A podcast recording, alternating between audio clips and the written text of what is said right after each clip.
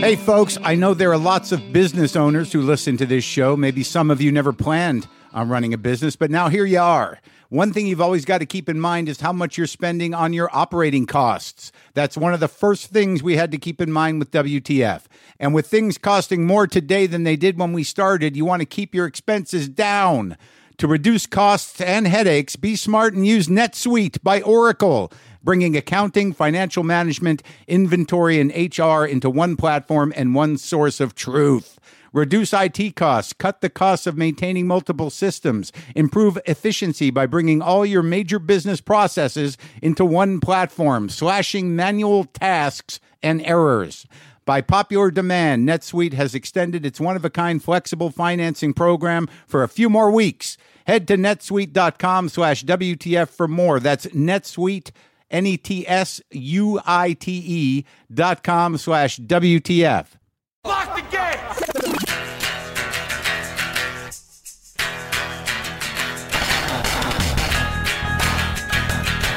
All right, let's do this. How are you, folks? How are you, what the fuckers, what the fuck buddies, what the fucking ears, what the fucksters? Welcome to the show. This is WTF. I am Marc Maron. How is everyone? Was it the first night of Hanukkah last night? Did I fuck that up again? Am I am I missing it? Do I should could someone check for me, please? Is today the second night of Hanukkah? Do I have to pull out my menorah and my leftover candles from the last 10 years of not finishing the Hanukkah rituals alone in my house? Do I have a yarmulke? Yes. Do I have a kippah? I do. Do I have what you uh, Gentiles would call the hat that one wears, the little skull cap thingy, the disc, the uh, embroidered cloth circle that Jews wear on their heads? Yes, I have one. I don't know if uh, do any of you know the uh, the sort of cockfighting of kippahs that goes on in Jewish communities. The uh, the kippah talis cockfight that happens in synagogues across the country. Oh, look who went to Israel last year. Look at that fancy yarmulke. Oh, where did he get that? Look at that colorful talis. I didn't even know you had options with colors. I thought they had to be just black and white fabric. That's got all kinds of colors and fancy embroidery. Ooh, nice kippah. That's a is that a Sephardic kippah? Look at all the colors. Hey, look at that. Look at that Grateful Dead themed yarmulke that guy's wearing. How many of you know that? I've still got yarmulkes from bar mitzvahs that I stole them from. That's how you know yeah, you're, you're part of a Jewish family, is when you look on the inside of your yarmulke and it says, to honor the bar mitzvah, to honor the wedding, to honor the funeral of so and so Jewish person. I have one. I did not light the candles last night. If it was indeed the first day of Hanukkah, I will try to light them. But it's a you know it's emotional, man. It's emotional. Happy Hanukkah to you, uh, Jewish people, or those of you who are involved with Jews. Happy Hanukkah. I'll light them. I'll light them. Maybe well, at least once. At least once I'll write them. Today on the show, uh, the wonderful Adam Resnick. Uh, he's got a book out. Uh, yeah, the, his book is pretty fucking funny, man. The book is uh, called Will Not Attend Lively Stories of Detachment and Isolation. It's available now wherever you, you get books. But more importantly, if you're tuning in and you're like, who the hell's Adam Resnick? Uh, he was a writer for Letterman. He wrote, uh, you know, he was uh, on Larry Sanders, Get a Life, Cabin Boy, Death to Smoochy. We'll talk about those things because I know some of you have the reaction of like, really? Yeah, well, there are good stories behind that. And he's, uh, definitely a unique person, and I love talking to him. So that's going to happen shortly. Happy Chanukah. How do you spell it? Don't know. Don't. A lot of options. A lot of options. Hey, whoever watched my special last night, or I'm sorry, on Friday night, thank you. Thank you for watching on Epix. Uh, I, I don't know where else you can watch it right now. I believe you can go to epix.com to find out how you can watch it there. I do know it will be on, on Hulu in, in 90 days. The people that have watched it, the feedback I got has been positive, but I get the feeling a lot of you can't watch it, and I'm sorry. But uh, you can look into getting Epix, or you can wait till it comes on Hulu, or I imagine eventually it'll show up somewhere. But thank you for watching it if you did. Okay? For those of you who live in NELA, northeastern Los Angeles, Highland Park, you might have seen me in a Bugatti kit car being driven down Figueroa Street between 62nd or 60th and 50th in the NELA Highland Park Christmas Parade. Uh, Yolanda, the woman who uh, owns a building where hopefully I'm going to be getting an office, she asked me last year. She runs this little parade, and she asked me a couple years ago if I wanted to be the grand marshal, and I thought like I will not do that. You know, I am. Uh, I'm I'm a, a carpetbagger here. I- You know, I don't feel like you know. I came to this neighborhood. I love my neighborhood. I love my house. When I moved here in 2004, you cannot hang the gentrifying label on me. It was impulsive. I had some money saved from a TV deal. I'd never bought a house before. I was driving around this neighborhood with a friend of mine looking to rent a place in Garvanza. And I saw this house for sale. And uh, you know, I talked to uh, the woman who became my second wife. And I said, let's buy this house. I had no idea where I was.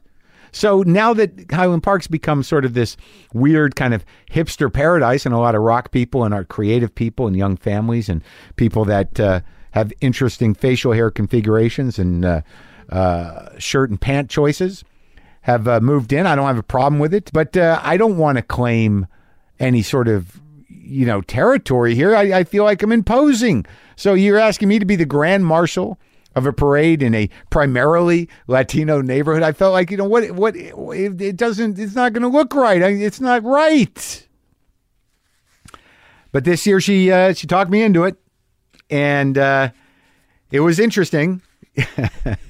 I, I rode in the Bugatti, the Bugatti thing, and, and I waved. I was in front of a, a band, I think from uh, I don't remember which high school marching band, and, and I would wave at people. And every couple of blocks, they had announcers that would uh, sort of say, "Comedian Marc Maron lives in Highland Park, and he talked to." Uh, uh, to President Obama in his garage here in Highland Park. It was like I wrote the goddamn copy, and I was almost overcompensating.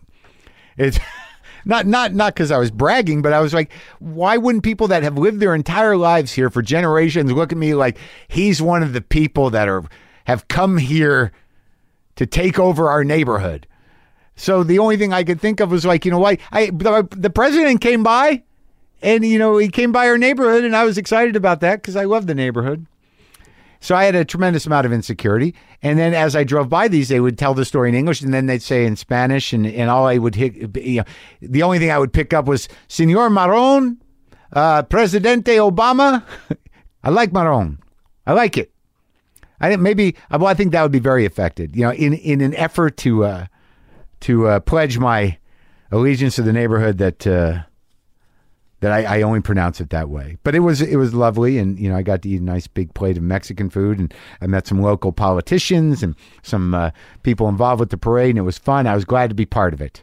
I don't know if I'm going to be parading uh, as something I do regularly, but it was a good experience to be one of the. Uh, I don't know if I was the grand marshal or if there were many, but uh, on the side of the Bugatti there was a little sign that said "Marc Maron, podcast artist."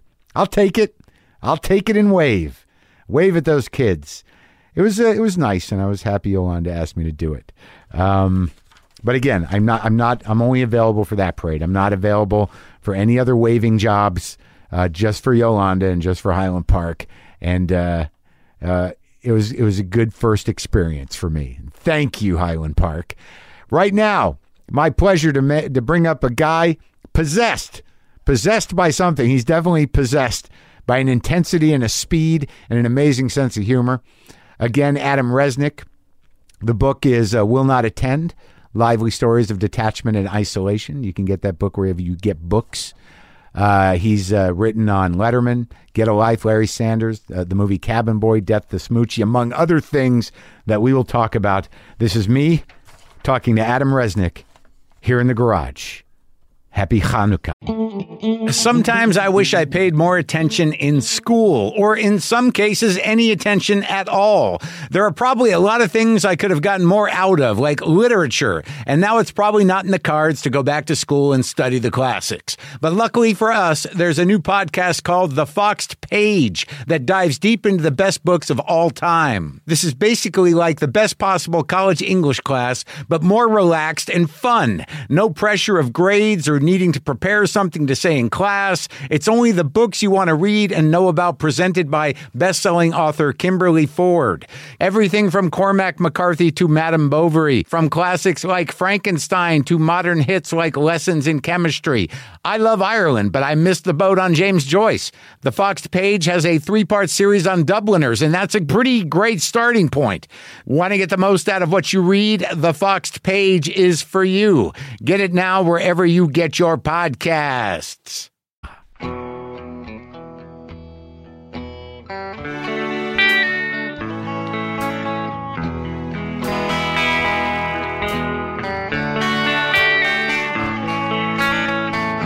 You know how it is. Okay. Like you're born wired a certain way, and Sure. then on top of that, then I had an awful environment. So, and my the way I was wired, Yeah. uh, the environment I lived in was the worst thing for my type of wiring. Right. You know, uh, You were like uh, uh, uh, kind of high. hi- hi- uh, a warrior. Uh, yeah, very much too. a warrior, but not not in a typical way. Um, you know, I know from hearing you with certain things. Like, I, for example, Yeah. like I worried about everything. Like, I can remember being in kindergarten. yeah. and uh, in Harrisburg, Pennsylvania, and, and hearing a siren in the distance. Yeah. And I specifically remember because my mom had dropped me off, uh, and my little brothers, my twin brothers, were I think in the back seat or something. Uh, they were babies at the time, and I I heard the siren. My mind immediately went to, um, she was in an accident. She's dead. I pictured her, the station wagon flipped over in a creek. In my mind, A you creek. know, a creek Went And right off the road. So went off the road Yeah. in a creek, partially submerged. Uh, I could picture my brothers upside down, my mother dead upside down. Yeah, you know, yeah. That's how I th- and I always um, that's just the way it was. I, I used to get when my like when my parents left town. I guess it was 1970. So I'm like seven, right? Uh huh. Six or seven, and they went away to the Orient, uh, which you don't call it anymore. I guess uh, Japan, China, Hong Kong. Yeah. They took a trip, and they left me with this old uh, Latino woman who cleaned the house. Right. and she ugh, she was hard. Well, she was okay, but the problem was I got so sick and nauseous because I kept picturing the plane going into the ocean. Yeah, so it was just pieces of a plane, and I was just wait for the call that they that they didn't find the That plane. is so me. I mean, and my parents rarely traveled. And I but got once in sick, a blue moon, physically sick. physically sick. Yeah. I. But here's that's the thing. I think that uh, I'm a little different than some people. I think neurosis. It is. It's like snowflakes or whatever. Yeah. Like it's always slightly different. I was never. I, I never had a Woody Allen kind of neurosis. My biggest, never cute. Well, it's never cute and not Jewy, really. It really didn't have that Jewish angle because my family wasn't really like that, you know. Although there, that's still in you. It's it's in you, kind of, you Well, know. do because you it- fight it? I mean, no, oh I- no, I did. I didn't. I, I will tell you, I did always lean towards like Gentile kids. The few friends I had, because I wasn't a person who really sought out friends. Well, but I noticed that with your sister-in-law, like in the book, there was a you know a, a, a reference to Christmas. So I didn't know if your wife was not Jewish. Or She's not Jewish, and I could not have. I could not have married a, a Jewish woman. It's a, my my. I tried My it. I tried it. I really see. See, that would be it. My wife, uh, her her complete lack of neurosis. Here's my wife, She, which does is she so have fascinating. does she have the temperament of like an animal trainer? In a way, in a way, I mean, yeah, I mean, yeah. Although I think I'm, I'm turning her into an animal. I mean, I, it, it's Oh, just you know, like no, just in the sense that I, You're- I couldn't. Um, Breaking I'm no down? day at the beach. No day at the beach. I, you gonna, I feel that. but she's no, here's here's my wife's uh, Lori's uh, Yeah. uh, way she lives. It, it is. Uh, she doesn't think about the past. She doesn't think about tomorrow. The day that she's in is the day, and it's a good day always. Really? yeah, very gentile that way, and that kind of calms me down, and I'm fascinated. Although sometimes How often do you fight it though? I- it's like it's not good. Today, I, yeah, I not- just, no, I yeah, I, I have to try to make her say, you know, you got shit inside you that you don't want to fucking learn about, you don't want to know about. Is that a probably- daily thing? Uh, semi. I what it comes. I mean, look, I, I will say this. You know, any arguments we get, and it's all, uh, it's always me being wrong. I'm an ass. So I'm just, I look. I think we're similar in a lot of ways because uh, I fight. Uh, I get angry a lot, which is part of it. And I think that was part of the environment growing up. I'm very uh, because my dad was so high strung, and so I'm like always. I wait- lo- the book is know, really funny and really uh, honest, but like unlike memoirs, some memoirs, you know how to end a thing. You, you like you, you know because sometimes you don't go for the joke. The jokes are you know Right. earned, and and there's there's some there's a couple like there was a few moments where I was like laughing out loud. Uh, a lot, but but like sometimes with us, with funny people, when you get to the end, it's sort of it, it, it always has a little bit of emotional resonance. You know, you, you know how to end things. Well, that's good. what you know. It, it, at times, I would, if I was writing it, I would resist some of the fun. If I was something that was really funny that I thought, and I never thought about in terms of But you're, jokes, but but you're a joke writer, so it's hard to. You have the muscle. yeah, I don't even the joke. Yeah, I just think yeah, I have the muscle. I have always been sort of. I think looked at things humorously, but nothing like a class clown, and had no interest in comedy or anything. But I was, uh, um, the neuro. But but so anyway, the book. There's times where I would actually think that's almost too funny, and I would feel like it was. Uh, You were it- it- hiding- you it's very hiding much in my emotion. voice. It's in my voice, Yeah. but I also know. Oh well, that will help sell it too. But I, I, I really didn't want it to be. I don't like to think of it as a comedy book or a or a humor book, which I understand. That's how people will. Um, that's why people enjoy it. They I read a lot. You know, that people find it very funny. But to me, it w- and I. Re- it's not that I don't realize I'm describing things that are funny, and I Yeah. describe them in a funny way. But you know, that stuff is. Um, it was hard. Some of it was painful to think back on. Well, you It's talked about your father, and and I don't want to cut you off, but I'm No, going to sure. because like late in the book. There's this one bit of information that's dropped in a piece that's late into the book where y- you know your father's life or what he came from becomes very defined and it was just this moment where you know his father or grandfather was a rabbi Mm-hmm. who came to this country and because they were of a certain class of Jew Right. could not find a congregation or practice and was forced into working in a butcher shop Yes. and then he grew up in in some in poverty uh, Yeah, at being the awful son of a first generation immigrant Yep. who had who had status and prestige in the community. And then you know the American experience with him was just you know fighting his way just to maintain himself and his identity. And and it, it had nothing to do with being Jewish necessarily but but what he comes from is pretty fucking Jewish. Exactly, in the worst way, and it ruined my dad. My dad, you know, is um had a lot. You know, he is a chip on his shoulder about they. It, it, my my great family, character by the way uh, Thanks. Yeah, well, he he is. He's a great. Is he great- still alive? Yeah, he is. And How he's, old is he? He's like ninety one right now. That may, I know, He's a fighter, right? He absolutely. He's a tough. Yeah, and and so.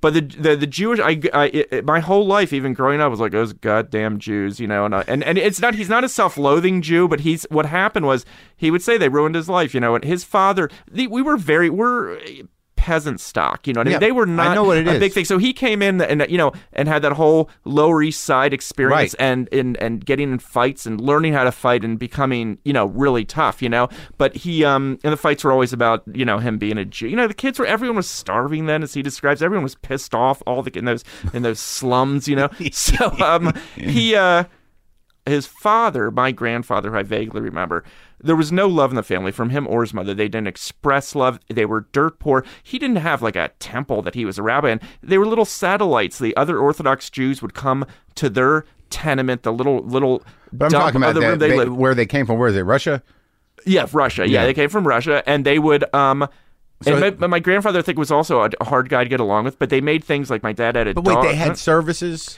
It was like a little, from what I understand, in his little rat hole in the tenement building where Yeah. they had other, some of my other relatives living. Yeah, there'd be like maybe half a dozen or so Jews, other Russian Jews that would come, and he would conduct, I guess, some kind of a service in there. I see. I come from Russian Jews on my father's side, and it's been interesting when we talk about this that you never hear about poverty. You know, especially those fucking you know that Lower East Side sweatshop, Yeah. uh, all white Right. immigrants. Really, Yeah. a lot of them Jews, and you don't even like think about it. But at that time, that I, I think you were going to get to it is that there was a class structure within Jews, like German Jews. my dad points that out, and I think I mentioned in the book. Yeah, you're Yeah. exactly what you're saying, what you're about to say. yeah, the German Jews are the Look worst. down. They look down on the Russian Jews. My dad was the thing where, like, I think he might have went through a period where he was defensive about being a Jew, but Yeah. the Jews were so bad to him. The stories he would tell about he had a dog that he loved when he was a little kid, Yeah. and they would just tell his father, the rabbi, you know, uh, rabbi should not own have an animal in the house, so he had to get rid of his dog. Yeah. My dad, you know, became pretty good at basketball. This is when they moved away and stuff. Then it was about he wasn't, or in football, he's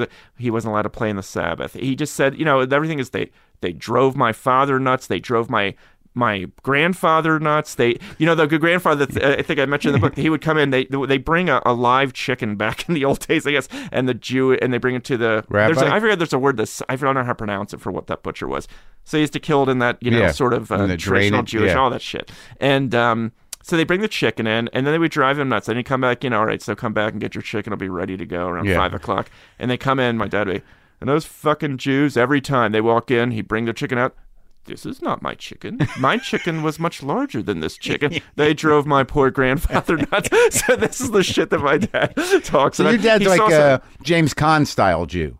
um, yeah, not as uh, yeah, I guess not. I mean, James Caan pretty wild. My my dad No, was but I mean tall. Ta- big. oh yeah, muscular, tall, yeah. Mm-hmm. very handsome. When he was, I mean, he was a good-looking guy. Your mother was a Jew too. Yes, but she was more of a very um, relaxed. They, didn't have, I guess, Reformed Jews then, but that kind of a her her her side of the family. They were almost Gentile in the sense of their disposition, but Mm-hmm. they were you know Jewish, you know, and they I guess uh, lightly p- practiced Judaism. My dad was forced to practice this crazy. Orthodox Judaism that, from what I understand, when I talked to him, that even his parents got no comfort in. They were born into it. It was going through Right. what they had to do. It brought them no comfort. His Right. mother apparently is a woman who never smiled.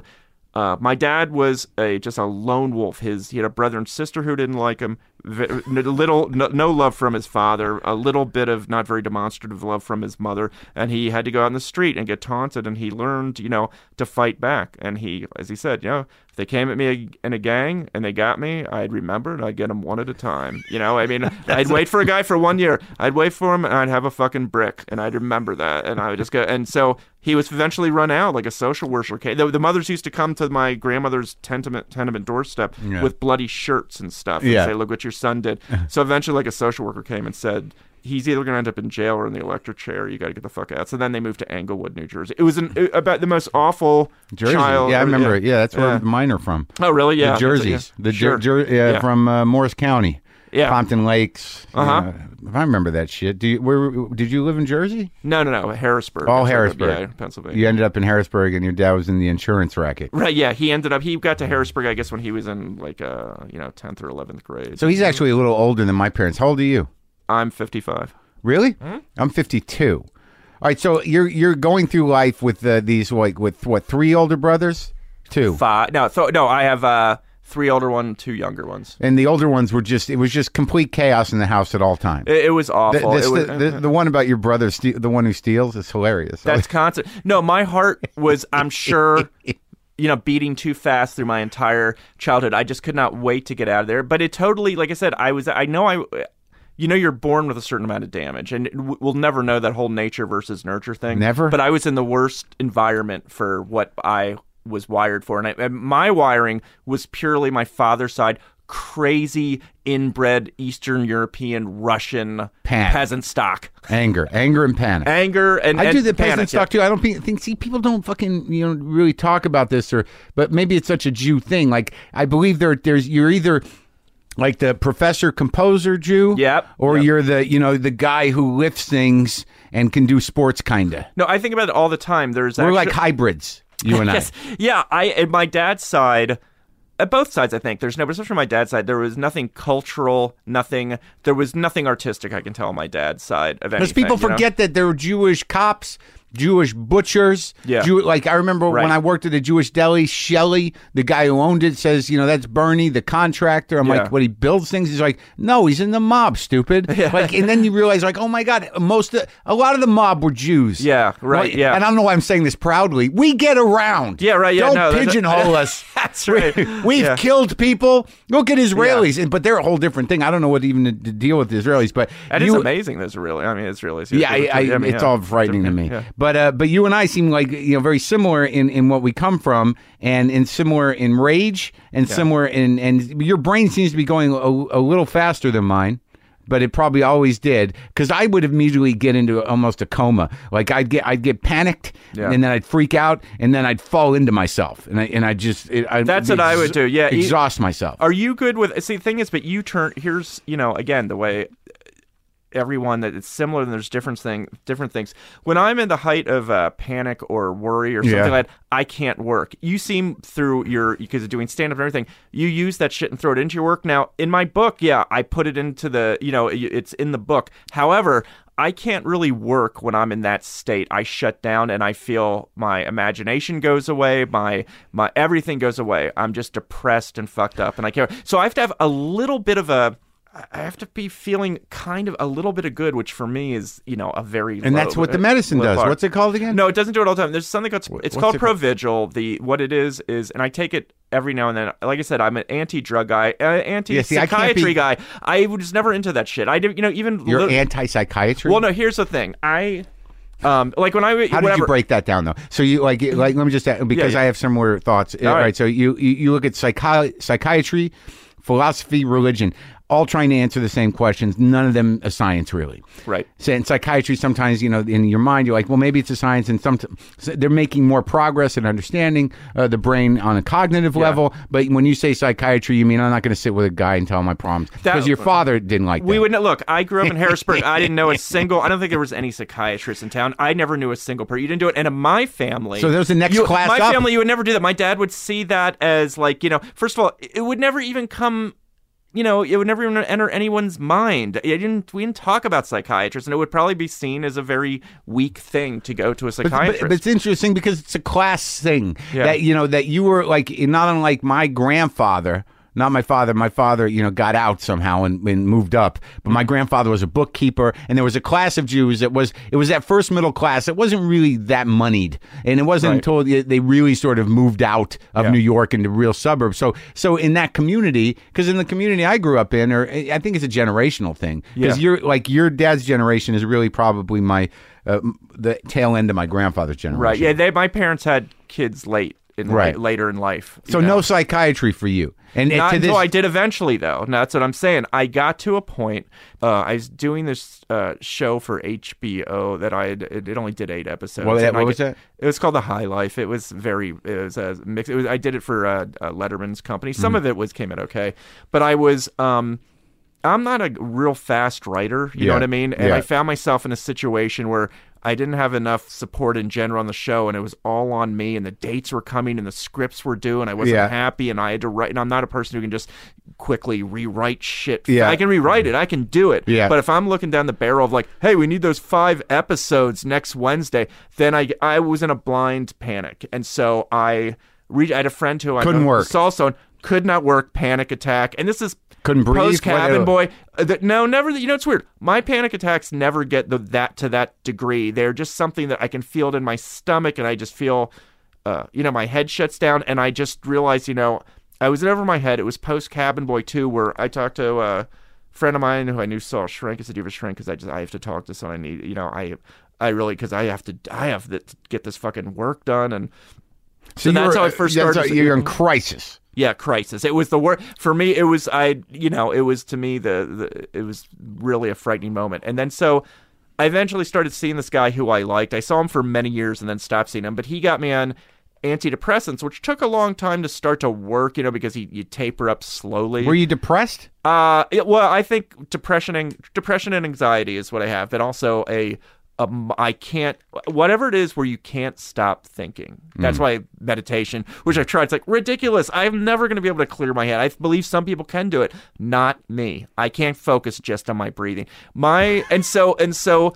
Antidepressants have been helpful for me. They've they haven't cured me, but if, if I've had like you know a wide amount of anxiety, it's now you know uh, a little less than that. They've had no I can tell that I don't think there's been any effect on my creativity. Maybe my I'm a little slower in how how fast things come to me. But See, here's what happens to me is like I get to that point of paralysis or I get like overwhelmed and eventually some part of me, some fighting part of me is like, well, you're just going to have to dump this into the world in the form of anger. Yeah. And, and and and get into the present. Like last night, I went did two sets at the comedy store. I hadn't done comedy in a couple weeks, and I was like, "Thank fucking God, I got it some of it out."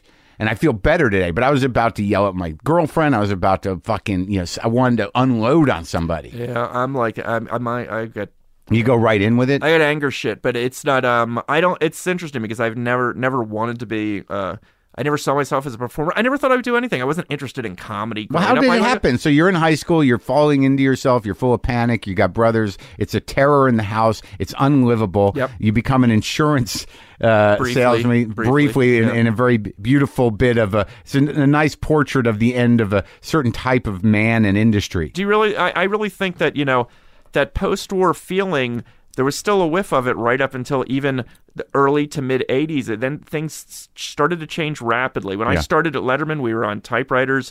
When I left, uh, they were just wheeling the computers in, you know, and then, then you know. Isn't that no, weird yeah, that it- it's like that? It's not that long ago, and, and like it wasn't. I, no, that's the thing. It that's what the for me especially, and I think for guys our age, but it affects me like I am. Uh, it fucks my head up that I was were was lived in two distinct worlds. You know what I mean? It's I weird think now. If you yeah, lose yeah, your yeah. phone, you don't even know who you are for. Yeah, you- yeah, yeah. It's like the worst thing that can happen.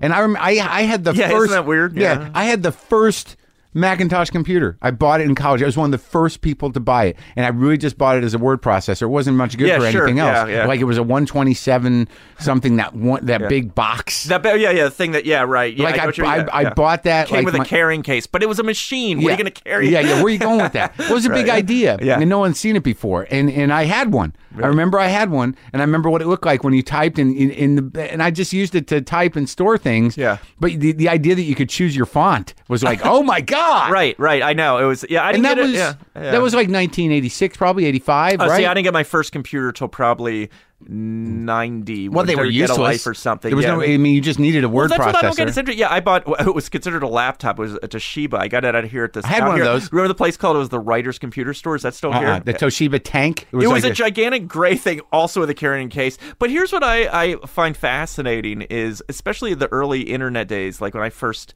uh, got my first AOL account, that probably was in the mid '90s, you know, or something like that. But I, Right, right. it was so fucking slow, and everything on the internet is slow. But we like, why didn't we knew the concept of speed? Why weren't we saying, well, this is bullshit technology? But we were into. How did we not understand? We were or waiting realize, for something yeah, amazing. That realize how slow it was, and say, this, this fucking, what's so great about This- doing this? It's just slow. the sound of that dial-up. That dial modem. up, yeah, yeah. Oh, it'd be it'd be incomprehensible Yeah. to, to wait. You know, but now, like it, it, hasn't helped anything. It's just made everything move faster. Made our our, our uh, we have adapted to it, so our expectations are equally as Yeah. fast, and they usually get met, and then you just go crazy. Well, the main thing is I agree. For start out the idea of word processing, processing, so there's no more whiteout or that tape that I used to put on to Mm-hmm. Oh, write. yeah, whiteout was so that shit. So it's like wow, you can just do backspace. Yeah. You know, so for it did become. I don't know how I could have written moving uh, really in a way uh, long form stuff or even this book if I was putting a sheet of paper into a typewriter. how did 'cause people do it? I don't know. They had more skills. They weren't as sloppy. Everything's Robert Towne wrote Chinatown on paper. How On no did paper. I be revising it and fucking it up and everything? I'm know? sure there were revisions, but I'm sure there Yeah, were did assistants. He was able to do it. Right, and there were It's- yeah, people right. that helped, and there were people that retyped. I, I have to assume, but you still had to have that basic skill, and you had to be pretty solid. I mean, me, it's like random. I don't have any I'm typing. Like I've gotten the way I do it, but it's it's very it's very erratic. Right, yeah, and yeah, and. I'm always going to fuck up. And and uh, but the entire. The entire culture is not capable of editing properly anymore. Everything just falls through the cracks. No one gives a fuck. Even Yeah. with computers, they can't spell my name properly and they misquote and things are sloppy. Yeah. Because now, see that all as, as opposed to of n- n- not really knowing how to do it yourself. You just have an army of fucking 18 year olds to 22 year olds who are in like low paying or no paying positions Yeah. that they put, they give the editorial work Right, to. right, right. Yeah, It's that's fucking a, disaster. Yeah, I know. I know. I'm telling you, we're circling the drain. There's nothing. No good- doubt. I hate. the- I really. Um, The drain on this on this level I'm living in. on this yeah, but it, we're, we're we're circling the drain in this weird sort of um. It's a hyper real place, Yeah. like the the the the, word, the the place where all the information runs around that Yeah, makes yeah. us crazy that we act in relation to. Right, right. That's all. th- that can all be turned off. Yeah, yeah, And that- right. And and you can still go somewhere and sit and live a quiet life if you want, but it's a paralyzing fear. I don't. I I like to think we're circling the drain, but I think sometimes it's like, hey, if I just shut everything fucking off.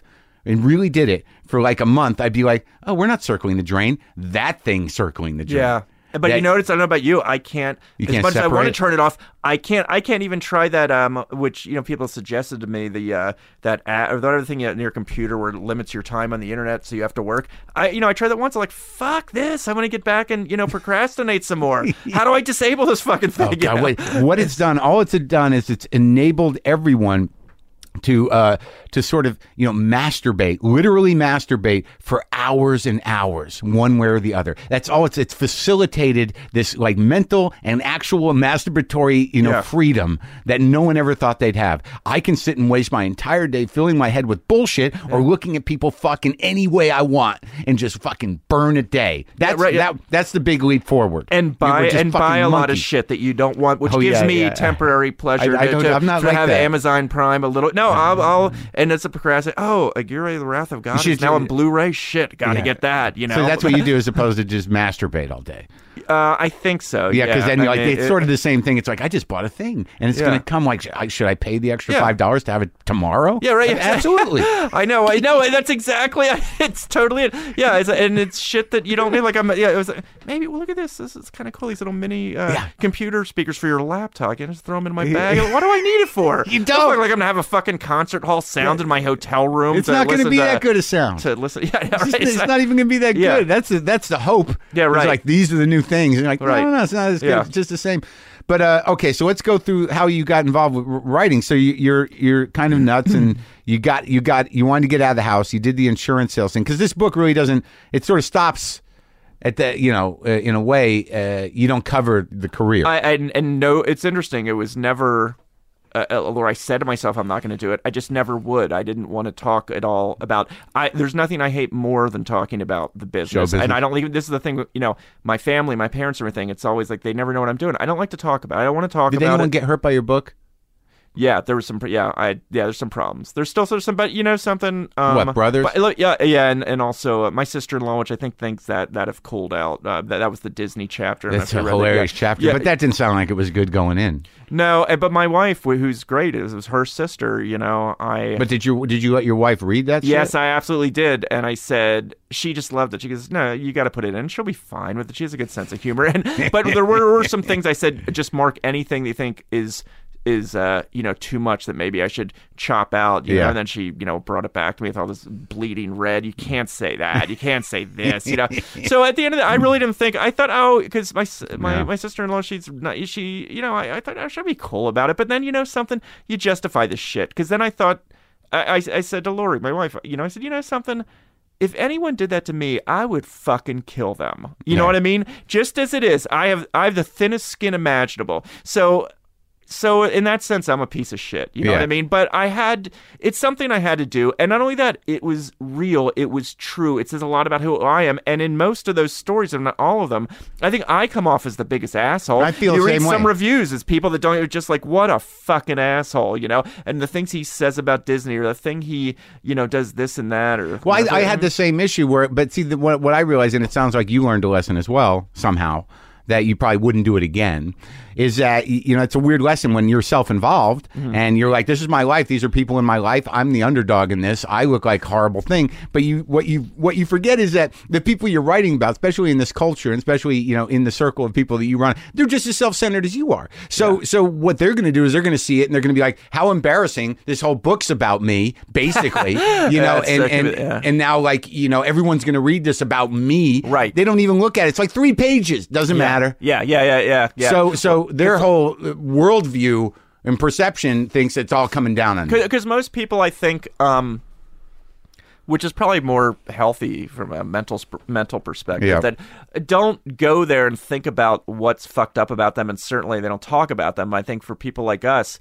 You know, and I got to a point I didn't really talk about. I didn't think of myself. I came to that conclusion sort of as my late teens that that I am I'm just crazy. And I thought, you know, something that's just who I am. And it wasn't, you know, I, I it suddenly, I just realized I'm, I really think I'm, I'm crazy and I am crazy, you know, but I think when you realize that it doesn't necessarily should not give you a license to be an asshole, but if you just, you at least have to point it out. And I am the first to point out everything that's awful about me. You're the same way. You know what I mean? And it takes I, time though and you have to hurt people yeah, and the thing is, if I never saw a psychiatrist for the period that I saw psychiatrists or go on antidepressants, then you know I did that also largely for my wife and my young daughter, like because I really don't want to be. But and for me, I would say first and foremost for me, I could not continue. I, I described, you know, when it was that awful moment where I just had all this work on my shoulders and I was panicking. But I'd felt like that in different degrees my entire life, and I realized to to to my life lived unmedicated and I didn't self-medicate because I was, didn't do drugs at all was Why, 'cause you're afraid of 'em? painful. Um, it wasn't. Well, a little bit of like I did not. losing Who knows? control. If someone had given me a drug that made me feel so wonderful, you know, when I was 16 or 17, or if pot did that for me, which it didn't, maybe. But it's not my personality. I, you know why? Because I judge others. I think these fucking dr- people taking drugs and stuff. I hated kids so much in school. So anything they were doing and Yeah. stuff, or my brothers were doing, I did not want to be like that. But I also had a sense of I always felt that I was teetering on some sort of mental disaster or breakdown anyway. I'm like, yeah, I don't think I'm gonna start fucking around with drugs and think that there was no concept in my mind that they could help, whether Yeah, they were right. recreational drugs or, of course, back you know then they're like I said they're no psychiatrists and, and also therapists. Yeah. fun in general was completely alien to you. Yes, that's So- absolutely true. so- I did not have. I did not. I my my fun ended. if I had any amount of fun, was the day that I could no longer that I was put into pre-K, whatever the fuck it is, Yeah. you know, and I was no longer, you know, in the in the passenger seat in the station wagon with my mother going to the to the grocery store, which was that Yeah. that was relaxing. My brothers were in school, it's just me and my mom, and Like for me, like I, uh, what I've realized is that like when people go like, "Are you happy?" It's like for me, it's never been about happiness. It's been about relief. Yeah. That that like relief and happiness are the same to me in a way. I'm I'm learning a little more now about you know the idea of happiness, but t- to me, it's terrifying. It really It is, yeah, and th- I'm sure. I don't know if you have like. There's moments of maybe some manic happiness, which dissipates very quickly. Yeah, I get I get know? manic I get mania for like two or three days. Usually Yeah, before that's pretty long for- before I get mm-hmm. a cold. Yeah. Or or just it just comes and I'm like, all right, this is that thing that Yeah. happens for a few days. But I don't get depressed. I get like sometimes I feel like things are pointless. Yeah, it's it's. Do you feel this? This is what I've recently. I mean, not that recently, but I think I, in trying to pinpoint what it is. When I am at my most happy, it's when I felt I've done good work. I've written something that's this and that. And and if I don't do that, I am fucked up. You know, like the book made me feel good. I had a good sense when I was the of anything I've done. It was the first time I felt that I had control of it. This was not going to be turned into anything else. I was just writing a book, and it was something that I had to do because Yeah. I felt that my writing was not. Um, my name was on shitty movies. That I really will say, not my. Fu- that's the lamest thing a writer can say. So I know people they listen to this. It's the oldest writer thing. Well, you should have read my script. In my case. The Cabin Boy's a whole other story. I don't have the strength to get into that right now, anyway. But anyway, but Maybe it's in, just in ten minutes. but it may be okay. But but but then there's other stuff I've done. I and I also realized that the medium of television and film, um, you know, you're you're not gonna I, I, in writing this book. This is the only thing that's gonna be pure that you really are. Right, the because in radio- tour that you don't. Yeah, yeah. in radio and film, you're basically like you're doing a job. Yeah. You're on a staff. Your your your work is your own, only to the degree till uh, it goes to the next guy. Yeah. and and and then they decide whether they're even going to use it or not, and if they're going to change it or not. Or and then like the problem with you know the the wonderful union protection, which is good, is like, hey, don't worry about it. It's shit now, but you get the credit. Yeah, right. That's- Thank you. Right. Yeah. Yeah. It's like yeah. I know. Lovely. Um. No. It, it, no. It, it just doesn't. Um. What do you care? You got the credit. Yeah, What- that's right. What do you get? It's like I know that's everything. I would rather be fucking poor and be able to hold my head up a little bit. fucking credit, you know, have the credit. So you know? where, how do you get into the first job as Letterman? Yeah. And How does that happen? Did you go to college? I, uh, I went brief. I went to uh, you know I my grades were so bad coming out of high school. I there's no first of all I Me no too. I had no intention of going to college. Me either. because I hate school to me was I mean it's a lame cliche or comparison, but it really was prison to me without a doubt. It's the closest thing I could compare it to. And when I got out, it was like I'm not going back to any of those situations. So I worked when I was 16. Well, first I was like a I worked for a landscaper, a guy who later got brutally murdered, which is another thing. That's the other thing when you think that everything bad is going to happen and then bad things do happen, it it confirms. I remember, you know, certain Sure. things in my childhood that made me real when uh, I was young and my dog was killed and hit it was you know hit by a car and killed. I I'm fucked up about that to this day, but it also reinforced my natural biological you know mentally way of processing things that bad things are always going to happen. My parents are going to die. I never. Uh, this is the interesting thing. I'm not a hypo, not a hypo, not a hypochondriac at all. I don't have patience for that. I know a little bit. You, most people are. I I my thing is losing people around me that I care about. I look, I hope I live a long time and I hope I'm healthy, you know, but I, so I don't, it's not like if I went to a doctor and he said, eh, this is probably nothing, but there's a little lump here, you know, I would instantly be like, oh, fuck, you know, Yeah. but I don't think about it. I'm, not always like touching myself and feeling Yeah. for, I don't, if I get, you know, I, I, I don't, I don't have that. I worry about other people. Even death is not something that I obsess over. For Just the yourself. people around, not for myself. that I don't have it. interesting? Yeah, yeah. It's, So you got a fear of the- people leaving for good. yeah, it started with my, you know, my my parents, my mother uh, specifically. I thought I always thought growing up every year was this is the year something's going to happen. She's going to die. Is she you know? alive? Uh, yeah, she is. And uh, Um, so I'm very, you know, I'm lucky. She, it, that's a funny thing. It turned out to be uh, whatever. And so, so I, I Wrong. yeah, wrong, exactly. but yet some things turned out to be true. The But dog but one see, was a big one, right? me. Yeah, but that's sort of like after a certain point, you realize this is this is my belief system. Like you know, this is how my brain works, and even if it's crazy, it's how. It's how I comfort myself, or it's how I define myself. Even if the panic about other people, that somehow the repetition of that pattern, you know, keeps you in a place. Even if it's not a good place, it's something that's familiar to you. Yeah. So like you know, there's obviously ways to maybe get out of that place or or or or or, or sort of uh, make it less menacing, but but it it it's it's the way. That, like I'm learning that these negative patterns Mm-hmm. are really what we call home. It's it's what we it's it's what we've done. Yeah. uh, it's what we come from. Right. So you just repeat them, and to change them, like I just learned yesterday, someone talked to me about neural pathways. I mean, it's possible. Yeah. but but it's work. You can't. I don't think they're they're. You can help. I think uh, the uh, when I was seeing a psychiatrist and antidepressants maybe have helped maybe thirteen percent. I'll take that. But you know, you, maybe but a you- little bit. you- but, but you've decided you can live with it. Obviously, I, I think I can live with it, and I think um I am. I've realized that you know I think you are what you are. You can't. You can change a little bit. Everyone can change a little bit, but I can't. Um, uh, you know, Here's what I believe. your- yeah. Here's what I believe, and it's like it's it's a little bit uh, uh, uh, kind of sappy.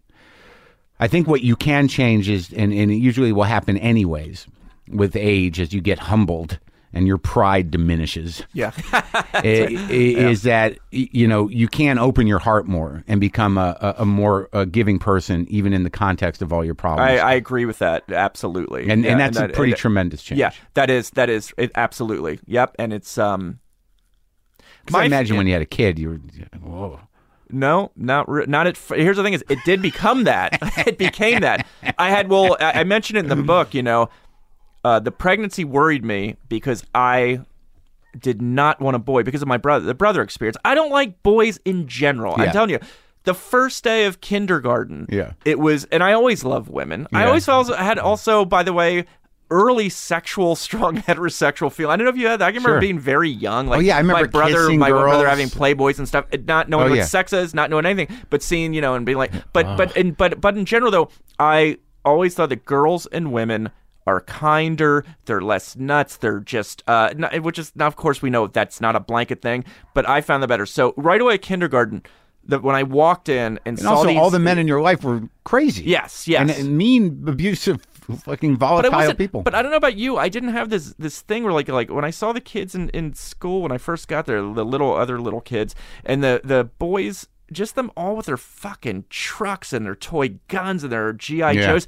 I n- never liked that No, kind of stuff, either. know. And the girls were sweeter. They Yeah. were nice. So I I associate women uh, with safety and intelligence and and um something that's more just they're just emotionally smarter. I know it's a blanket thing, and there's plenty of And whack, also when- whack jobs out Right. there, you know, both sexes. But but still, I just I I, and I when, have a and when you're a guy that doesn't like that, see what I gravitated towards was older, like, and we grew up roughly in the same time, but you had brothers, so it was all in the house, the records, the hair, the cigarettes, pot. But I didn't have that, so because I didn't like trucks and stuff, I immediately gravitated towards like the pictures of the hippies, and you know, like like that to me was like great. Like I didn't like trucks, but I wanted to grow my hair out. Oh, yeah, I did that because my I wanted to have a do that too. That was yeah, right, yeah. Yeah. That would that absolutely no, that was cool to me. That that that stuff, and Yeah. although I also liked really, like I said, from a young age, really like this, you know, 1920s music. You know, Someone like get well, that someone Okay. put that in you somehow. Yeah, I, I I know I don't like I think and I described in the book. It's true. There's something that matched it. It was comforting when they would show these old cartoons from the 30s on Yeah. Mm-hmm. TV. That that the background music was something that really worked for me. And then you start hearing that kind of, and then it took me you know many years to I would hear that again and say, oh, that's that kind of sound of the music I like. And then in my teens, uh, I started to get very uh, you know learning a lot about, About it. seventy eighth Yeah. and stuff. So how do you get this fucking job? You don't Oh, the job. So, so, so yeah. Uh, I had no interest in that's. I just want to say, like growing up, I had no, I had no aspirations to do anything. I just Hmm. assumed I'd sell insurance. But I did start. I was, I was smart in the sense of like I really liked movies, like a lot of old movies on television. And then by you know the early '80s, really influenced by all those great movies from the '70s, and that's when the first buzz of people started talking about going to film school. Yeah. and I had to get out of Harrisburg at that point. So But in order to go to, to NYU, I had to go to Harrisburg Area Community College in two years to get my grades up because I could not even get into a shithole like I did the same thing. I, mean, know- fucked off in high school, and my, my senior year, I panicked because I wanted to leave, and I got, I applied myself and got like you know A minus average. Yeah, Like, yeah. and- that's, that's that's how I was. at Community college. I was yeah. There, there suddenly I was a we know- smarty because I was I have I applied myself and I had a goal. Right. You know, I didn't out. give a fuck about you know. Yeah. I never once thought at any point in school, up to and including my senior year, about going to college or being anything. Yeah. Never even. Uh, all I was just like, how do I get out of wanted the to be house? an How do I fucking survive? See, that's great. Yeah, well, that's it. Yeah. See, that's um. of some kind. I just had there was no one in Harrisburg that would even make that thing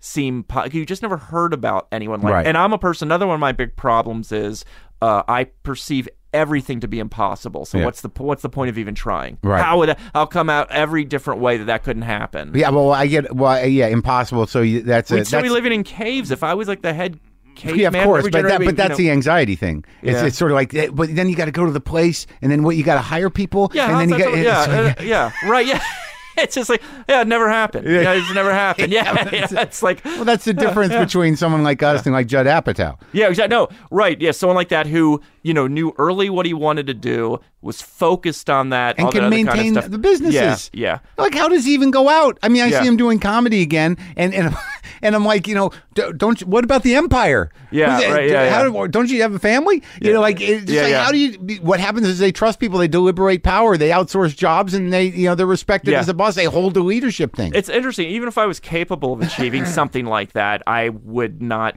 The big part of me just could not handle. That could not push for that. I wouldn't want to be that out there and that part of every. I, I, I don't know what it is. I'm, I'm, I wouldn't be comfortable. I don't want to be part of a scene. That's the thing, and that's why I never uh, the and or part of the which I know is interesting because comedians, you uh, stand up, that's a really big thing.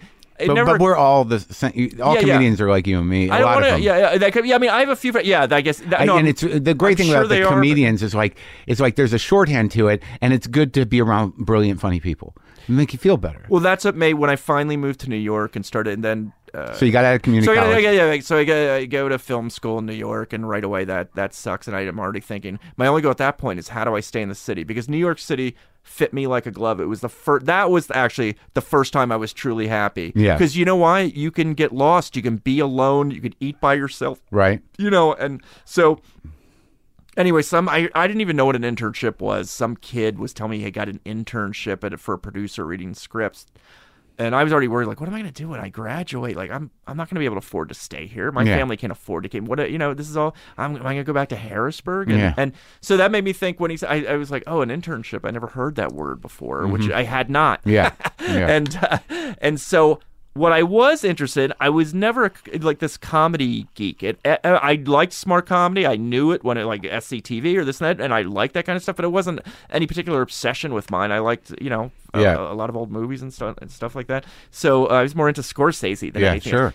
And um, but what I was really into at that time was this Le- the Letterman show, which had been on for about two years, and I uh, was that obsessed first- with that show. First couple of years were ins- insanely great. But I was more obsessed with Dave. Yeah. Dave was I could just tell that this guy was one of the it was the first guy that I think this is I think he we think sort of alike the way he not not necessarily comedian he's a brilliant comedian and everything Right. i mean the way he's looking at things and his hatred for bullshit and phoniness and the way people are And he was the first guy to really you know sort of shit on show business and, celebrities And he was stuff. like, when those first couple of years, I mean, he pushed it. he pushed it and Yeah. that was and that really you know struck a chord with me in a way that you know woody allen a little bit i saw oh i wow it's interesting i recognize some of that neurosis but like he, he was you know again the the hypochondria and all Right, that, that right. kind of Jewy Had no real that, that, that was not that and then albert brooks i thought now that uh, that's Yeah. even closer that's like something that that's more because albert brooks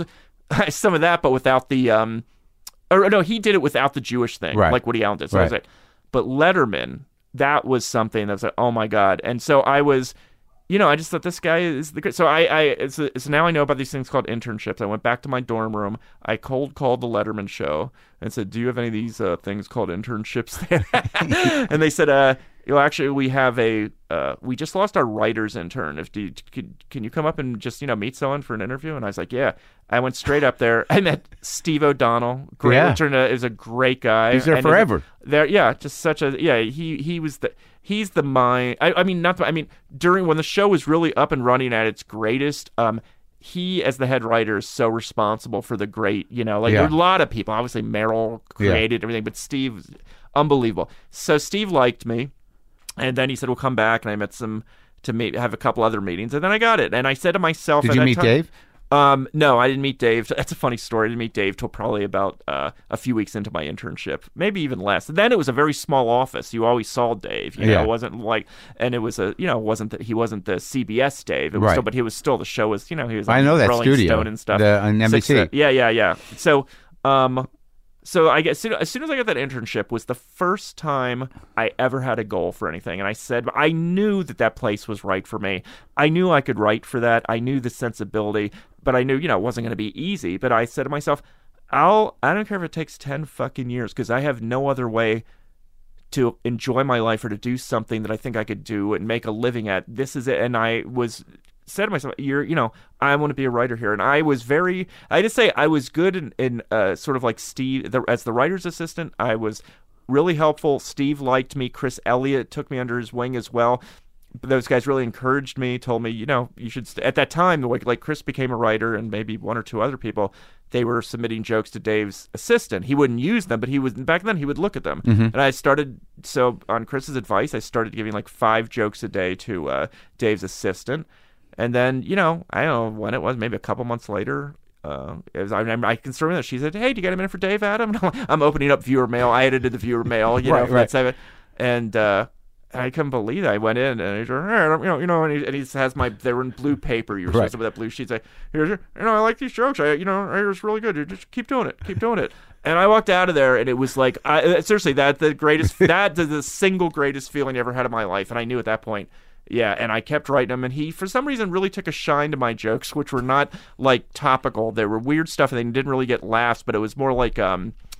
I think it was very much Pennsylvania, so Indiana, Midwestern Right. type of uh, Sure. kind of thing, and he liked that kind of weird. So, so he always got a kick out of the jokes. The audience never did, and uh, eventually, uh, I, I was hired, and, and so that was and that was. If had I not made that, this is why we know that you know luck plays so much. You know, when people ask you like, how do you do it? It's like there's no real. First of all, you have to be able, whatever you're going to do, whether it's stand up, an actor. Yeah. The thing it starts with is you either have it or you don't. You Mm-hmm. know what I mean? You got to be able to do it. And then it's just about luck because you just may never have that conversion, that intersection that I was like. If I had made that call A the week next later. day, Yeah, the next day they pray that they would have been filled. I think about it all the time. It's not, you know, it, it's not like I that you oh you would have ended up doing something. No, because I wouldn't have pursued it. I'm not. That was the one time I had to eye the tiger when I made that call and when I worked my ass off of that show as an intern. You know, and, and later like it was a writer's. So what? What was the first meeting with Dave before the uh, the he liked your jokes? Oh, oh, that was uh, where I was opening. I was in this. It was in the the conference room. A little conference room then. This was before they expanded the offices, and uh, so I was at this sort of table, and I would I had my little uh, my letter opener, and just slicing open these, ma- you know, Viewer all mail? the viewer mail. I had a box of mail, and, and making a pile that I copy for the writers, and from those they would they would you know just they would write things for the viewer mail segment. And uh, Did you decide what was good or bad, or you just opened them? No, I, I did. I added them, and that was also too. Steve O'Donnell was like, I remember the first time he looked at my folder of the ones that he goes, "This is you know one of the best batch we've had in a long time." Because you have to, you know, you have to sort of figure out, oh, this is a good, this Yeah, one is good, something's funny, good, yeah. yeah. then, but there's some that you know you can't, Yeah. you don't want to overwhelm them with too much. You just, and so I, I, I was, I got the show. I mean, I knew the show before I even Right, got there and um but anyway so i'm sort of catty corner from dave's office there was his uh assistant's office and then there was another door that led into dave's office but every time dave came out into the hallway he sort of he had to make eye contact with me if i looked up and so he did that a few times and then uh, I was always thinking, what's it gonna be like the first time I meet Dave? Just don't make an asshole out of yourself. And he came in finally. Goes, yeah, I don't think we've met. I'm Dave. And, you know, my. I said, I'm Adam. And then I said it for no five seconds. So I said, I'm Adam, a promising young intern. And he said, and after I said, this, what the fuck? Why don't you just shut the fuck? And, and he, so I said, yeah, hi, I'm Adam. I'm a promising young intern. And he said, yeah, I'm sure you are. And then he turned off. but he was, uh, but but he was.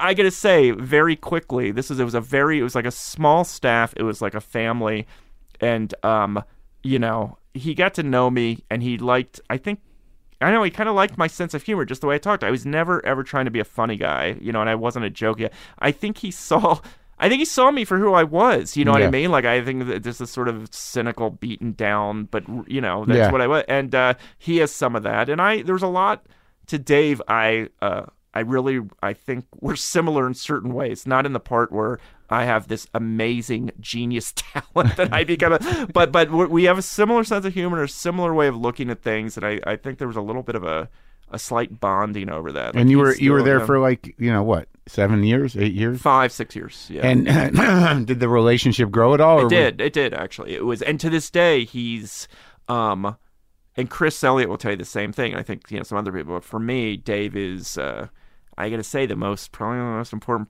person, you know, people in my life. He's just like he's like my older brother or father kind of thing. I, you know, when I wrote the book, when I write anything, like when I wrote the book, everything I wrote was thinking, you know, I, this has got to be. It pushed me at Dave. If Dave doesn't like this, I'm fucked. I wrote it for Dave. I, I, I mean, I wrote. He was the the. If everyone hated it except for Dave, I would have been okay with that. And when I heard that he and he told me too, he called me and he loved the book. That was this book. It's interesting. Did take a certain amount of weight off my shoulders that I think will stay off. Mm-hmm. Not completely, you know, because you know you get finally you get used to it. And you're, but it's like I, I think I did something that I, I feel good about. I don't say it's perfect, you know. I think I'll do better even the, you know the next time, but I I- you know I feel good about the book. The fact that Dave was so nice about it, had me on the show, um, that was that was a a, a great a big thing for me because before that. I had because of this, you know, the way the business is. I just felt like, you know, if anyone just saw well, what did this guy do, I didn't feel there was anything I could really be proud of, and a lot of and, and some things that I was very embarrassed about, and I was also upset about the whole thing about things I, you know, money jobs you got to do for money, and uh, and and you know, and not for me to be rich, but just to live a middle class life in New York City, which takes a lot of money. And you know, my daughter's in, in private school, so it's still, you know, so um, but it's so you know I was full of shame for so many years since Cabin Boy. Then I had Well, what happened? So, like, so supernatural you- bad you- luck you- with a couple of other You movies. you know? left Dave to to work with Chris yeah, on Get a Life, yeah, and that and people love that show. yeah. No, I'm happy about that. And then you did a lot of episodes. I mean, you had what three seasons? no, uh, season and a half. Really? Yeah. Okay. So it didn't take, but you were proud of that. Yes and no. I, Chris and I did not have a have a good experience working on that show. Together or above you? I mean, we what- were we Chris and I were like together. We were in the in, Right. the, in the foxhole So, together, right. but it was yeah. There was some. Uh, it was it was an awful experience, and, And also then- coming from Dave, which was such a great experience. You know, and you left to pursue this. You know, you Um, thought it was time. Here's what happened. This is where everyone's life is different, and no one, no one. What happened to me? I don't know if anyone that has things like that. Of course, people do things that turn out badly. right. No. So Chris said to me, "There's a, you know, Fox wants to do a show with me. Do you want to, do you want to write it with me?" And I said, uh, you know, I'm, you know, at Letterman, I was like, yeah, sure. I didn't think anything would happen. I never was thinking I wanted to do sitcoms. This is a time when a lot of writers were leaving to go to Fox, and do I, I had no interest in that. So you know, I Chris and I said we wrote the show, and then uh, I didn't think anything would happen. Then suddenly they want to make the pilot. Now I'm getting a little nervous because like I don't know what I want to do. I like it. I love working with Chris.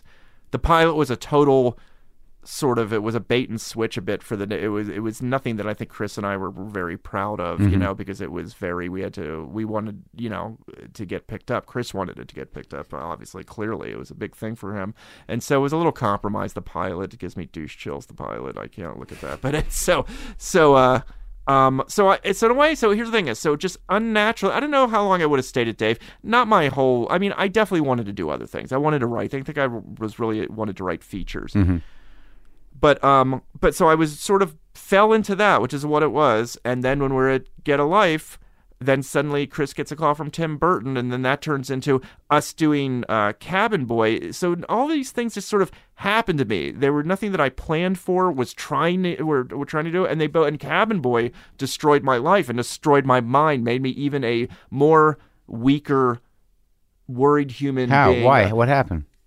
The just the fallout, the embarrassment, and that I was How how's Tim? So Tim Burton, you guys had the script. Whose script was it?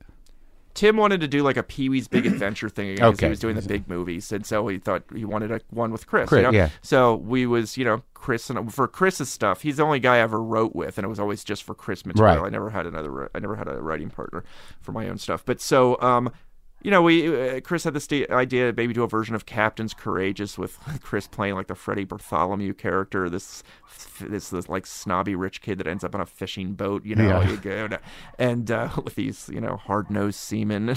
so it seemed like a natural. Yeah. And uh, and then Tim was going to direct it, and I thought, well, you know. This will be good for me. I have my name on a script that, that Tim Burton's going to direct, and you know he directs stuff that this will make it easier for me. Even though I don't want to do uh, necessarily big Hollywood. Yeah. I want to do cool movies. Yeah. That was my thing, you know. Yeah. Uh, you know whether I could pull it off or not, I don't know. But but uh, so and then he so when when Tim dropped out, they said Adam, you should direct it, and I was like, well, I don't really. I've never really, you know, I directed and did things on letter little little Segments. segments, and shit, you know. But Yeah. they all convince you, and your agent, no, no, you'll have help with that.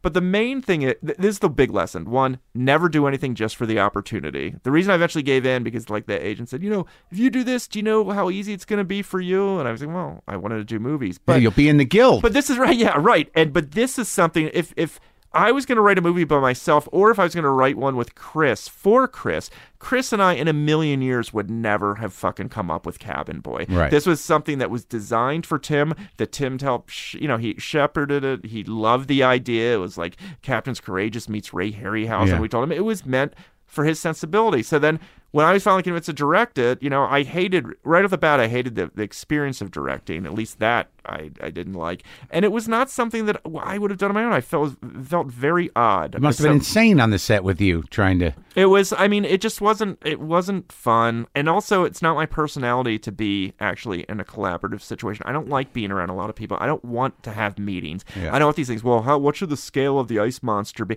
I didn't. And plus, I had no. Here's the big thing: no passion for that project. I just wanted to get through it, and I assumed it'll probably do okay. You Yeah. know, I, you know, I'm a little concerned that it wasn't him, but. The fallout, which I don't know if you remember, was so. This is the worst thing. I'm a snob, as I'm sure you're about anything about movies, literature. I try to be uh, a you little. know, I, I try to be a little broader lately, a little more I do, but I like what I like, Sure, and sure. my, it doesn't mean that you know I can't like something silly, but uh, Right, whatever. Right. of okay.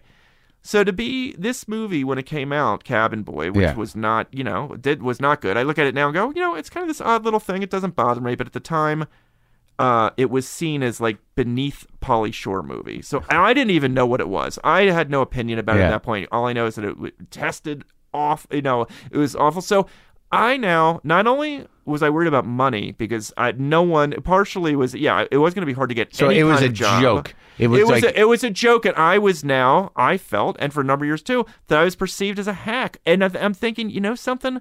It's not like I have a big ego, but I'm not a fucking hack. I'm a snob, and I'm, I'm actually a pretty good writer Yeah. who now cannot get a job because of that. And it's seen, and I am seen as someone that wrote the hackiest, shittiest, worst. The Pauly Shore it might as well be an Orson Welles movie compared to Cabin Boy. a Cabin Boy for a while was like the but the word for a shitty movie. It would be compared to. I would see it in articles.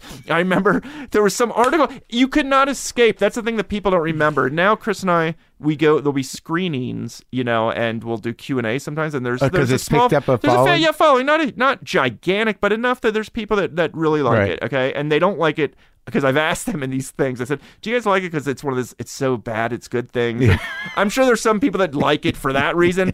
There's people that do see it as something that they Yeah. they just kind of like as this weird comedy. But um, So it was the brunt of all jokes. it was the Brett. Yeah, so it was you the Brett of all jokes. I was uh, literally for a while like it embarrassed me to walk out of my in my house to walk out of the house. This is in the immediate a- aftermath. It got a lot of press. This is before the internet days. Hard, real press of people.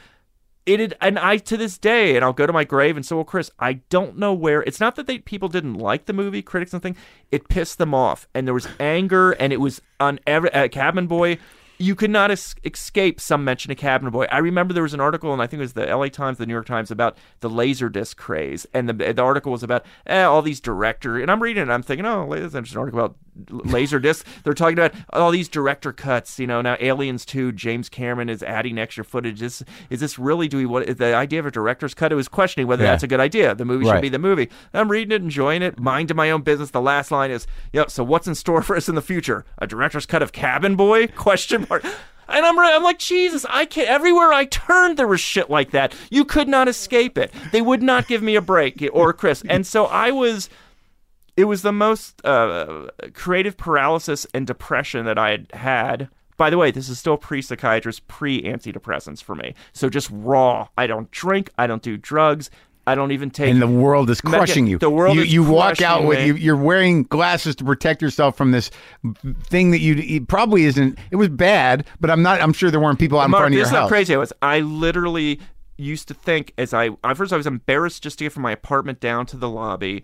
I have I can sort of remember I thought like maybe a woman starting to come out of the door, uh, neighbor, and see me and quickly stepping back in and shut the door. I would I You're was like- I'd walk down Columbus like Peter Avenue. Lorre what right in I that movie, yeah, M. right yeah I mean, that's it right that was me. I might as well have, have done something like you know like that. But he's uh, and, and when I was walking down Columbus, I would actually think sometimes that and I'm not crazy this way. This is the depth of my crazy. I'm not this kind of crazy.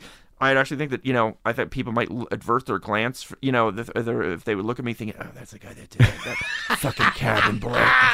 Um, and like, if you just looked at the numbers of people that actually saw the movie, the per, the, the ratio would not ever add Yeah, up. no, no, no, yeah, and so, so right, no, it, no, uh, but no, but it was written about. No, a I get lot. it, I get it. was that for What, a period of time instead of saying involved in? Heaven's Heaven's Gate, they would say Cabin, which made no sense because this is a cheap little movie. It was when Disney was cranking out a shitty live action movies like. uh you know, Hocus Pocus or The Air Up There or Captain Ron. No offense to those movies, I haven't seen any of them. But Cabin Boy is just another shitty live action that Touchstone was I, doing. I think the, the real horrible sort of uh, uh, the worst part about it is that in your mind.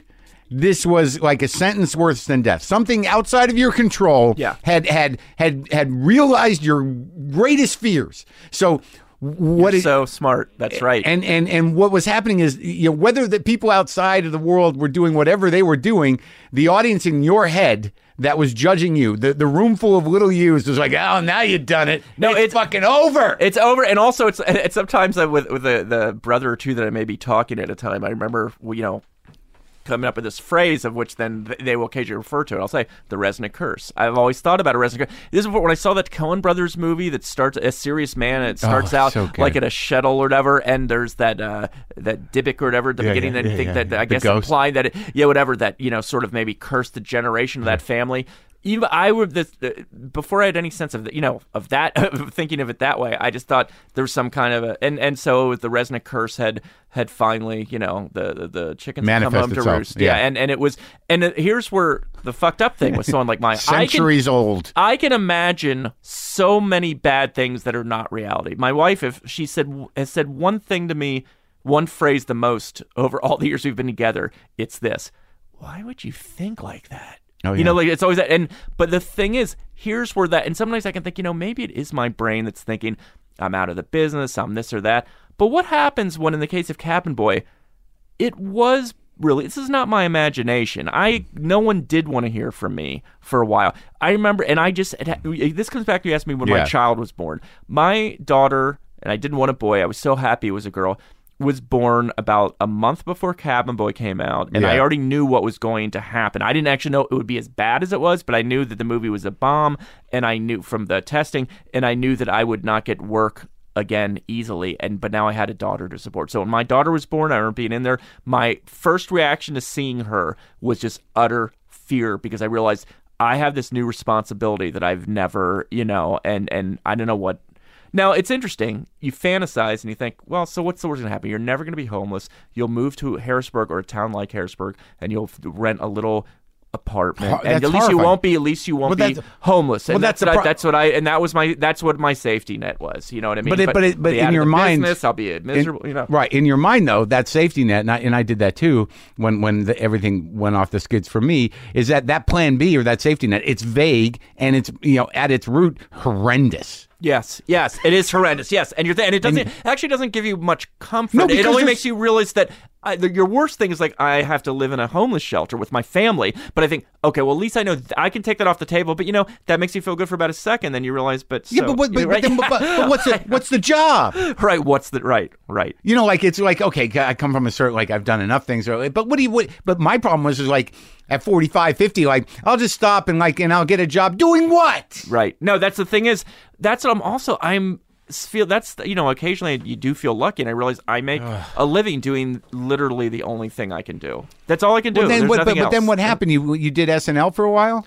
No, that was one. This is in the, the dark years after Cabin Boy. Chris went to SNL for probably what, what must have been one of the worst seasons ever, Yeah. and it was. Uh, I didn't want to work there. I, I, you know, I was still embarrassed about Cabin Boy. I didn't even want to be seen. This is, I think, about a year after. But Chris somehow, I went up and met uh, your buddy Lorne, Mm. and uh, I needed to make a little money, but I knew I did not want to work there. And I'm thinking the whole thing about, oh, they write overnight. Yeah, I don't think so. I'm not gonna fucking, you know. And I, Yeah. not that the show was not good that season. The, the the cast was really big. The guys like Farley and Sandler were on the way out the door. They were on weekends going to shoot movies and then coming back, and it was a very depressing vibe up Yeah, there. he was trying to put together the following season is when I auditioned. I think. Yeah, and he was, you know, Lorne. To his credit, I mean, they those guys like Don Ohlmeyer and Littlefield, they had him out the door. I mean, they were, and and it was. uh you never would have thought at that time that Lorne would survive, and it's amazing. He did not only survive. Look where he is now. That said, I never. uh it, it was not in me to.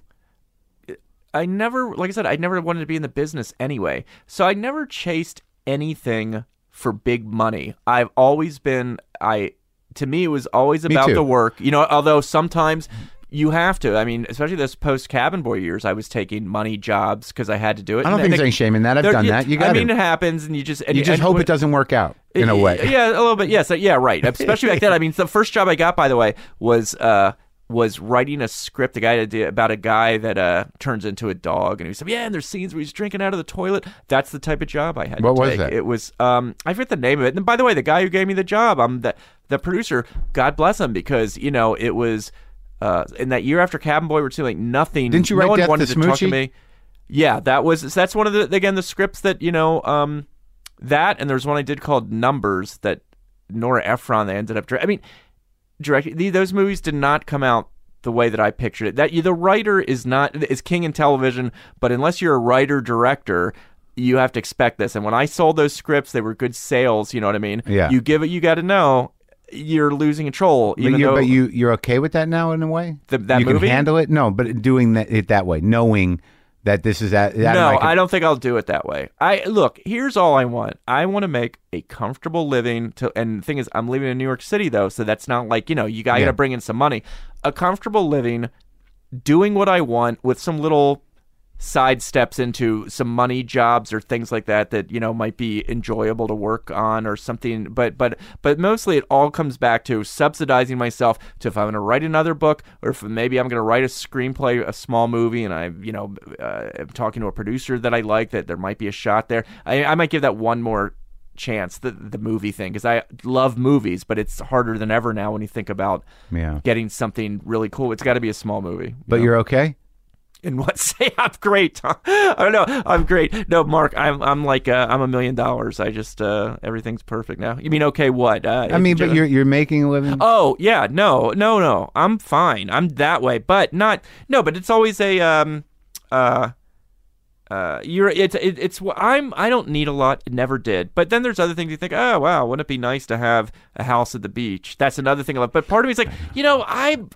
How many other people own more than one fucking house? I have a really no, but, good. but see, you but know, like I, have think that too, and it's a fantasy I have. But it's like, who's gonna who's gonna take care of it when I'm not there? And like, what what where is there gonna be like, is there gonna be problems with the house? And and That's like, what happened if, to me. What, I what if I don't yeah. go there? I had a much? country house that like sort of imploded. They tell you like you know you realize you have the money for the house and everything. What they what they don't tell you and you know I remember checking out so I'm gonna get this country house. My accountant, yeah, no, you can do it. That's fine, sure. But then you don't. It's about upkeep. You can't walk away from that. Pay the Some people just don't give a shit. Like you know, like you know, you uh, just look. joint. People like us are just designed to to self generate and manage what we can manage. And and because then if you hire people, then you're like, who's that guy? How's he gonna fuck me? Yeah. I don't know, man. Well, I also like. I mean, you're probably the same way. I mean, I turned down the money and jobs that I've turned down over the years far exceeds. You know, like I, I there's so many ways I could have made money. There's so Right. many ways that things that I just couldn't do. In fact, when I when Get a Life, I hated living out here because I, you know, after being at Letterman, after Get a Life was over, I was Yeah. like, that's it for me in L.A. Even though later I did like a stint on Larry Sanders, and I, there were some other jobs I lived. in How was that? Never thought of. Well, I'll tell you that in a second. But anyway, but it was, it was. uh but I never, you know, when I moved back to New York, I knew that was a choice. My agent said, you know, you're going to cut your options down. I said, and it was like, well, that's the trade off because I have to live in New York. And so, um, it's about you know like so I still turn down shit and and uh, it's it's uh, whatever it's Yeah. about yeah it's about the work it's always been a bit but I don't want to be poor and if anyone wants to give me a shitload of money for something that I I'm, I'll be happy to take it Larry Sanders is a very, very well respected show. That Right. must have made up a little bit for Cabin Boy. well that was a, here's I that like everyone else I love that show that's one Yeah. of the greatest shows ever uh, So you came in after it was rolling. it was rolling. It was actually it was the final season, and um, it was. Uh, and I was happy to do. it. I, Do you love put it this- Gary? I would have preferred to stay a fan of the show rather than working. Uh, you know, I didn't never. You know, I actually I think Gary and I are so. I, you know, Dave to me is the guy that I. It was so. Yeah. It's so clicked. Right, You know, our right, relationship. right, Gary's a completely different sort of guy. Right. So there was not that. I did not have a similar feeling. He's a very different guy than Dave is. Right. And it's his show. And he has a way of running it, and Yeah. it was not, um, you know, I had some fun there, but for the most part, it was the right, you know, the fact that it was just whatever we did ten or eleven episodes, that was, I, I, that felt right to me. I had my fill. It was the end of the season, but it was, um, um, yeah, whatever. What can I tell you? I've had I've had better times other places, but it was in, in retrospect, I guess it wasn't so bad. You can't, you know, you can't if you're not if you feel like you can't really contribute at the level that you think you're capable of, it's not fun. And if some if a place makes it a little difficult to do that, and you know, Gary is the uh, you know he's the guy. It's his show. He's been doing it, and so uh, um, it was uh, I, I'd heard this. I knew I had other friends who had worked there over the years, you know, so I sort of knew what I was getting into. But I'd met Gary a couple times. I thought, eh, I know what Gary is. He's another guy. I mean, he's not like me, but there's Yeah. some, some, you know, Yeah. some fucked up things about both of us that I'm sure I could. And I felt like it for a while. Like you know, there was a point that uh, you know, I was getting along with him pretty good, and it was. uh But then they got once we got into the thick of things, then everything changed, and it felt like you know it was. uh you know, we were in battle, and the and the battle was going very badly. you know? Oh, yeah. and it was, and I think it was. uh I know maybe that's Gary's process. I think he, you know, maybe things have to be made to be a little harder than they. They're hard enough as it is, but even harder for. That's just his process, the way it works, you know. And it was, you know, there's some the way to thrive at a show like that. I think is to be like a creative consultant where you're just coming in maybe one or two days a week and you're not part of the actual Right. militia. Yeah. That's the tough part, you know. So what are you working on now? Uh, right now, I'm gonna write another book. There is a, A a memoir? script I want to. No, I think I'm done with that. I might write some one-offs, you know, Sure. for magazines or something. Uh, I I, I love the book. Uh, oh, really? Tell yeah, that's nice. I really are you serious? Because that you know, if someone like you likes that, makes me Love feel it. great. Be Love like, it. What else like it, like they're and, and the laughs are surprising. Not not and not in the way that like I'm surprised you make me laugh, but I'm I'm surprised at what I'm laughing at. Like you know, there are things that are really funny and I'll laugh at those, but like for some reason there are weird beats in the book that just killed me. That I don't know that oh, you would I don't know that you would look at them and go like that was the hilarious part, but there's just something about your timing. Yeah, I guess I relate to it so much. The strand bag bit, like I have things like that. They're usually like shoes. I just like I, I get it. I'm not, and I don't think it's like a you know an OCD thing. I am someone who very much No, you likes bel- a lot, likes a few things that I'm not apt to But that's what- change. but I dress the same way that I've dressed since Me too. like sixth but, grade. But that's like what magical objects are. You invest them with, you know, they have uh, something important in maintaining the continuity of your life. Yeah, yeah, no, it's it's absolutely true, and all and what you said is true. You can change, and you, and and absolutely that thing about try to be a nicer person, try to help people more. That's what you can do. But fundamentally, I know at this stage of the game that um, you know, the the things that are wrong with me, and it is a mental illness, cannot be. They could it can be helped a little bit, you know, but it can't. You can't really change who you are. Well, yeah. My thing is, I've never been. I think for the most part, you know, I'm a pretty decent person when it comes to other people, although I can get pissed off. I, I, I hate when people fuck things up. I hate incompetence. And I hate people who are just wrong or bad people. Especially, I don't know if you ever had anyone like, like I, there's a couple people in my life too, of genuine narcissists. You know what I mean? Narcissist, almost borderline or possibly a sociopath that finally, you know, that all gets blurred.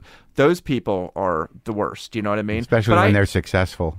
um, yeah, but you know the good thing about me is anyone that I know who's a who's a narcissist, especially if it was if Real if there's narcissist, a real a narcissist. real narcissist. He- I don't know about you when it comes to jealousy. We're all jealous, you know, about jealousy, mm, of, It's especially when it comes. Of course, look, when you fight, with the stand up. What the fuck are we Yeah. talking about? But here's how I am about other writers or anything like who I might know who might be doing better. I honestly am never jealous of success or money. I am only jealous of the quality of the work. And thankfully, the the couple of people that I might have a problem with that maybe have done well or this and that, I have no respect for their work. I don't think their work is is good. So therefore, I don't have jealousy. If they did some amazing work, that is my thing. I don't give a shit how rich or So you're um, actually jealous for creative the, reasons. The create that's all that's ever But, th- mattered but to then me, are you able know? to enjoy it? Like, you know, if they do amazing work and you're jealous of it, are you No, I'm not that. I'm not that guy. You mean if someone that that did would I be able to enjoy the, the good work that someone who I thought oh this narcissist Yeah. ass? No, I'd be like crying. I'd be awful. I don't even want to watch it. And the thing is, I'm honest. I would not even be able to convince myself that it's a piece of shit. It would be like motherfucker, it's good. So holy shit. So he's actually creatively better than me. That that's. The I've not run into that, by the way. So, I, is, I'm only talking about people that I know who I think Yeah. are not good people. Yeah. People that I don't know. It's not like I feel that way about the Coen brothers. I don't know them. Yeah. It's like I can love their movies, you know. Well, here, like- here's what I have to say that I think I, it's not from wisdom; it's just from observation. That you know this this idea that that fundamental wiring cannot change, but you can uh, take actions and open your heart now uh, more and become a good person. But all those things that you think will will not change, fortunately, with age and time, will make you just a caricature of yourself. So no no matter how menacing they may have been at one time, uh, eventually you're just gonna, other people are going to be like, oh, he's yeah, it's kind of silly now. Yeah, no, it's well, I do feel, as you said, I think a little bit mellowing, although there's times I feel not at all. I'm absolutely better than I was than maybe in, you know, by, I think I started to, to feel a little bit better in my 40s, you know, I, I, I and, and, and also this sounds awful. I hope that I'm healthy. I hope I live a long life. I, but one, I Sounds have like to Jim- die before anyone around me dies. That's important. Okay, maybe I- you should write that down somehow. Yeah, and I also am taking some comfort in the fact that you know I'm closer to the end than I was all those other. In a weird way, I don't have a death wish, anything like that. But I'm feeling if the human life expect you know span or expectancy is you know 80 some years now or something like that i think that's just about right if they said no we can there's this pill you can go to 125 i wouldn't take the pill Oh, more, it's so I think it's more. I will, I will if, if I'm lucky enough and I hope I am healthy enough to live a normal life expectancy. I'm You're happy good. with the number. You're, I'm good. Well, look, dude, uh, I love you. It's a good talk, and I'm, uh, it, was, it was a pleasure to talk to you and meet you. I'm glad you like the book. I love mean, it. that means a lot to me. Love Thanks it. a lot. Thanks, buddy.